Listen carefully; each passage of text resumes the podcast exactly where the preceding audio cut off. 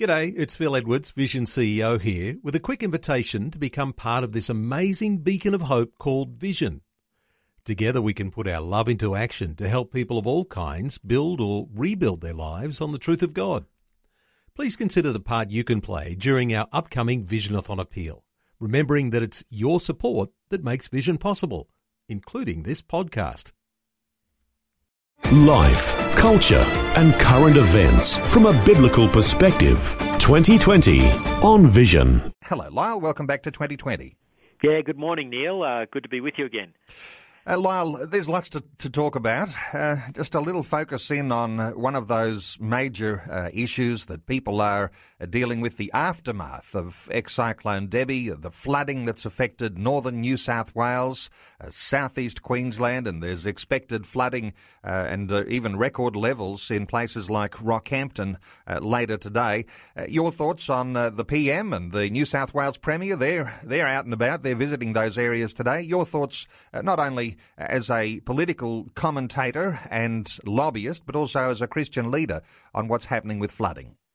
Yeah, Neil, I think all of us uh, who are Christians have been praying for the people in northern New South Wales and in Queensland that have been affected, and obviously our thoughts with those in Rockhampton where the Fitzroy River is due to peak uh, sometime today and to exceed flooding levels from the 1950s. Uh, that's the, the forecast there, but uh, certainly in the ACL office uh, we were praying uh, for those people today, as I'm sure uh, Christians all over the country were, and we, we, need to continue to do that. there is real encouragement there for those who are not affected by floods to take a little time and to pray for those who are, because they they are very extensive, uh, Queensland and New South Wales. Uh, let's get into some of the issues today, Lyle. Some suggestion that Alan Tudge, the Human Services Minister, may have committed an offence. Uh, releasing some personal information from a Centrelink client to a journalist. Uh, what are your thoughts? Yeah, look, this is, um, I think, a uh, a political battle that's going on. Linda Burney from uh, Labor has uh, has um, commissioned uh, this legal advice, which suggests suggests that the Human Services Minister Alan Tudge has perhaps you know done something inappropriate. Um, look, I think it, it is a it, it, this is an issue of partisan politics that we're seeing playing out here. Uh, Minister Tudge has said he has advice from his department to say that uh, he's done nothing inappropriate. Uh, I believe the information that was uh, given to a journalist related to a blogger, so uh, someone commenting in the space uh, who perhaps had a, an agenda against Minister Tudge. But, but of course, he has been tied up in this controversy over Centrelink seeking to uh, recoup money that may have been wrongly paid to Centrelink uh, clients, i.e., welfare recipients, and uh, this is because of an automated process that has uh, sent letters uh, to people uh, on an automated basis. And, and of course, whenever that happens, there, there have been some people who have um, had claims made uh, that that have uh, been wrongful claims where the person hasn't done anything dishonest. So this has become quite a controversial and a touchy area for the minister and uh, Labor, no doubt, uh, seeking to to try and find chinks in the minister's armour here. Uh, let's talk about polls. Uh, we know that it's still a couple more years until the next federal election, but uh, Newspoll out and shows a continuing slide for the government. Is that something the government, do you think, might be concerned about? Look, I don't think so, Neil. I mean, these polls um, they do go up and down. The Newspoll two weeks ago was very favourable towards uh, Mr. Turnbull and the government.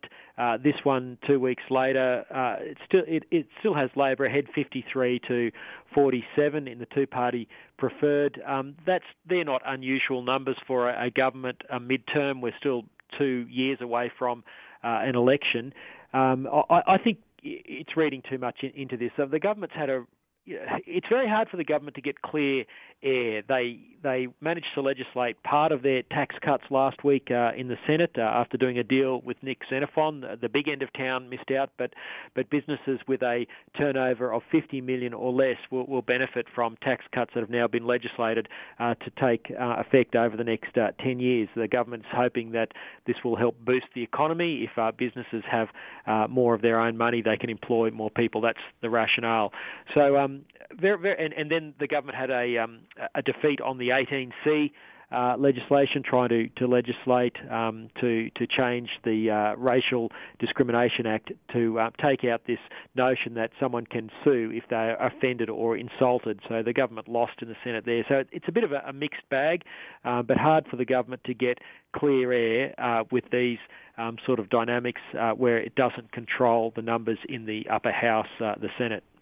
An interesting aside connected to the polls, of course, uh, as we know, the Greens uh, poll around about 10%, and Pauline Hanson's also been uh, polling around about 10% too. And uh, an interesting thought from one of her insiders who's suggesting that. Uh, that Pauline Hanson is something of a brutal dictator as she's uh, leading her party. Any thoughts on Pauline Hanson? Yeah, well, she's coming under scrutiny um, tonight uh, from the ABC's Four Corners program, which has spoken to some disaffected uh, members who, who have used that term brutal dictator that, that you used. Um, Pauline Hanson, she she has galvanised uh, a lot of support across the Australian community in her um, in her second coming, if I could put it that way, since she's got elected to the Senate last year, having been a member of the House of Representatives 20 years ago. And I think it, it's worth remembering that um, at the height of her popularity 20 years ago, she ran uh, a number of candidates in the Queensland state election and, and I think picked up about 25% of the vote. It was an enormous um, show of support from Queenslanders at that time, and, and, that resulted in about a dozen members being elected to the Queensland Parliament. But it all imploded amongst uh, infighting, and um, and uh, that they just weren't able to get on, and uh, and uh, within a few short years, uh, all of those uh, Pauline Hanson One Nation members had disappeared from the Queensland Parliament. It, it, seems like we're starting to see a bit of a repeat of, of what occurred uh, back in her heyday, that uh, she seems to achieve some measure of success, uh, but then uh, there's personality clashes and, and there's a whole lot of dysfunction. And that, that seems to be occurring now. Time will tell as to whether she has changed as a leader and is able to uh, hold people together. I think the other important factor in all this, Neil, is um, James Ashby, who is uh, running the party organisation. He is a former chief Chief of Staff to uh, Peter Slipper, the um, controversial uh, Speaker of the House of Representatives in the federal parliament. Um, James Ashby launched a sexual um, uh, or allegations of uh, of uh, sexual misconduct against Peter Slipper. It was all very very messy and very ugly and um, and quite distasteful. Uh, James Ashby has since uh, reinvented himself as um, as Pauline Hanson's chief of staff, and there's some sense that he is ruling the party uh, with her with with an iron fist. Um, so look, there'll no doubt be revelations tonight, but uh, the key question for Pauline Hanson is to is whether she can, whether she's learnt and matured enough as a leader to be able to keep people together, um, to to capitalise on the electoral success that she obviously enjoys. Well, Lyle, marriage issues continue to bubble along, uh, sometimes under the surface, but uh, oftentimes they just uh, burst through and uh, they become the headlines. Well, uh, there's one headline worthy you've mentioned, I think, today, and that is uh, from across the weekend, where the Sydney Anglican Archbishop Glenn Davies has uh, come out and made that accusation, and we often talk about it on this segment. But uh, the idea of the same sex marriage lobby uh, being really bullying in the way that they uh, use techniques in order to silence uh, those who are their critics. Uh, your thoughts about Glenn Davies and his statement? Neil, I've been very encouraged to see um, the Sydney Anglican Archbishop Glenn Davies come out so strongly in the media. He's always been a, a fearless supporter uh, publicly of marriage between a man and a woman, and has been one of the key church voices, along with uh, the Sydney Catholic Archbishop uh, Anthony Fisher. And uh, Glenn Davies penned a, an opinion piece for the Australian newspaper where he said that uh, the gay marriage debate doesn't travel on a raft of rainbows, using a, a nautical analogy, uh, but it travels on a barge of bullies. Now, it's, co- it's colourful language, but it's true.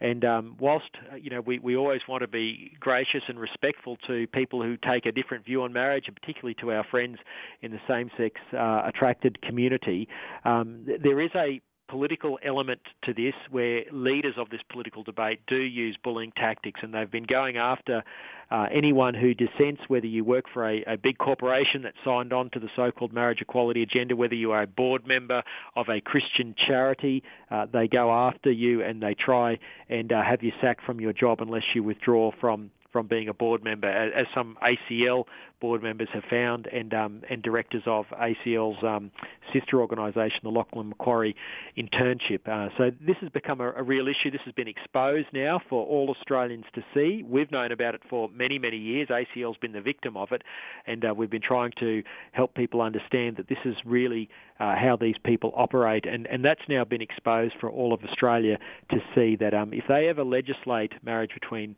uh, to people of the same gender, uh, they will use uh, bullying and intimidation tactics and, and then ultimately the force of law to cause everyone to conform to their view of marriage and to silence dissent. And, um, and that's been exposed, and um, I'm very grateful for the Archbishop for his courage in, in helping further get that message out. And the Archbishop's also reinforced uh, his belief that a national vote uh, would reveal that most Australians were actually against gay marriage. Is there any uh, detail, evidence, uh, research of recent times that will support that?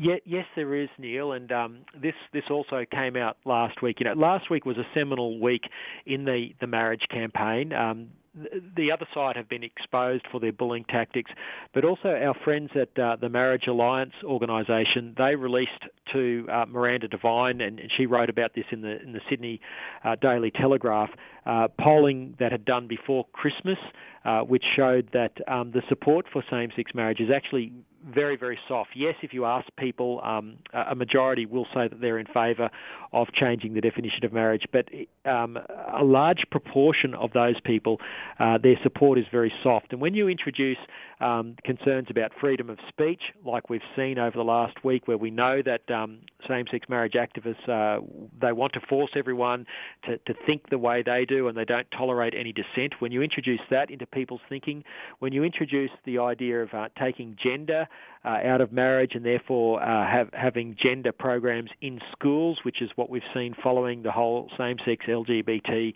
uh, agenda, things like the Safe Schools program. People start to think twice about the politics of all this and what their real political agenda is, and um, that gives um, those of us who are on the side of retaining the definition of marriage uh, a lot of hope and comfort. We know that the polling is soft, uh, that the support for changing the definition of marriage is soft, uh, and if people understand the free speech and the gender implications, uh, it's a very different uh, dynamic, and the campaign is very, very winnable. And it was good to see that being um, commented about uh, in the mainstream media last week. We should all take great hope from this. This battle is far from over.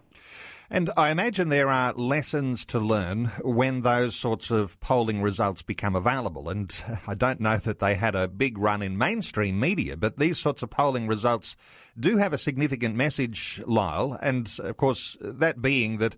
Uh, that as people are exposed to what the consequences of same-sex marriage could be, uh, they change their mind and they decide that, that same-sex marriage is not a good idea. How do you think about the way people swing from one position to another and uh, how easy it is actually for people to change their mind?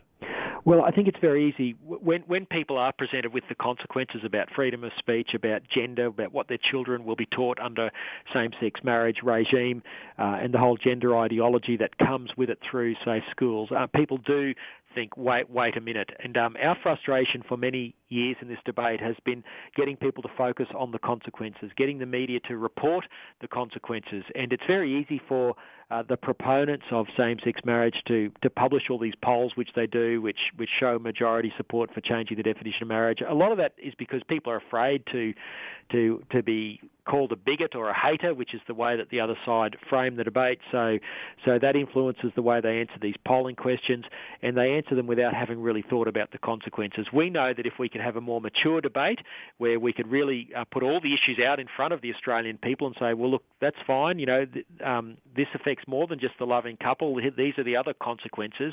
Uh, we think, and we think the polling shows this, that uh, most Australians um, will say, hang on, wait a minute, um, we don't really need to make this change, particularly also when they realise that same sex couples uh, don't face any discrimination under Australian law, um, and, and that this whole idea that there's discrimination is a nonsense, which it is. Uh, but uh, we don't need to change the definition of marriage to provide uh, dignity to our friends in the same sex attracted community. Well, Lyle Shelton, no doubt all of these issues will remain on the agenda and there'll be plenty more to talk about in the times to come. But thank you so much for taking some time to share your heart with us today. I'll point people to the website for the Australian Christian Lobby. Simply Google Australian Christian Lobby and there'll be tremendous resources there to understand a Christian perspective on a lot of the issues that our nation faces at the present time. Lyle, thanks for being with us again on 2020. Pleasure, Neil. Thanks a lot. Before you go, thanks for listening. There's lots more great audio on demand, or you can listen to us live at visionradio.org.au. And remember, Vision is listener supported. Your donation, large or small, will help us continue connecting faith to life for hundreds of thousands of people across Australia and around the world. Learn more or donate today at visionradio.org.au.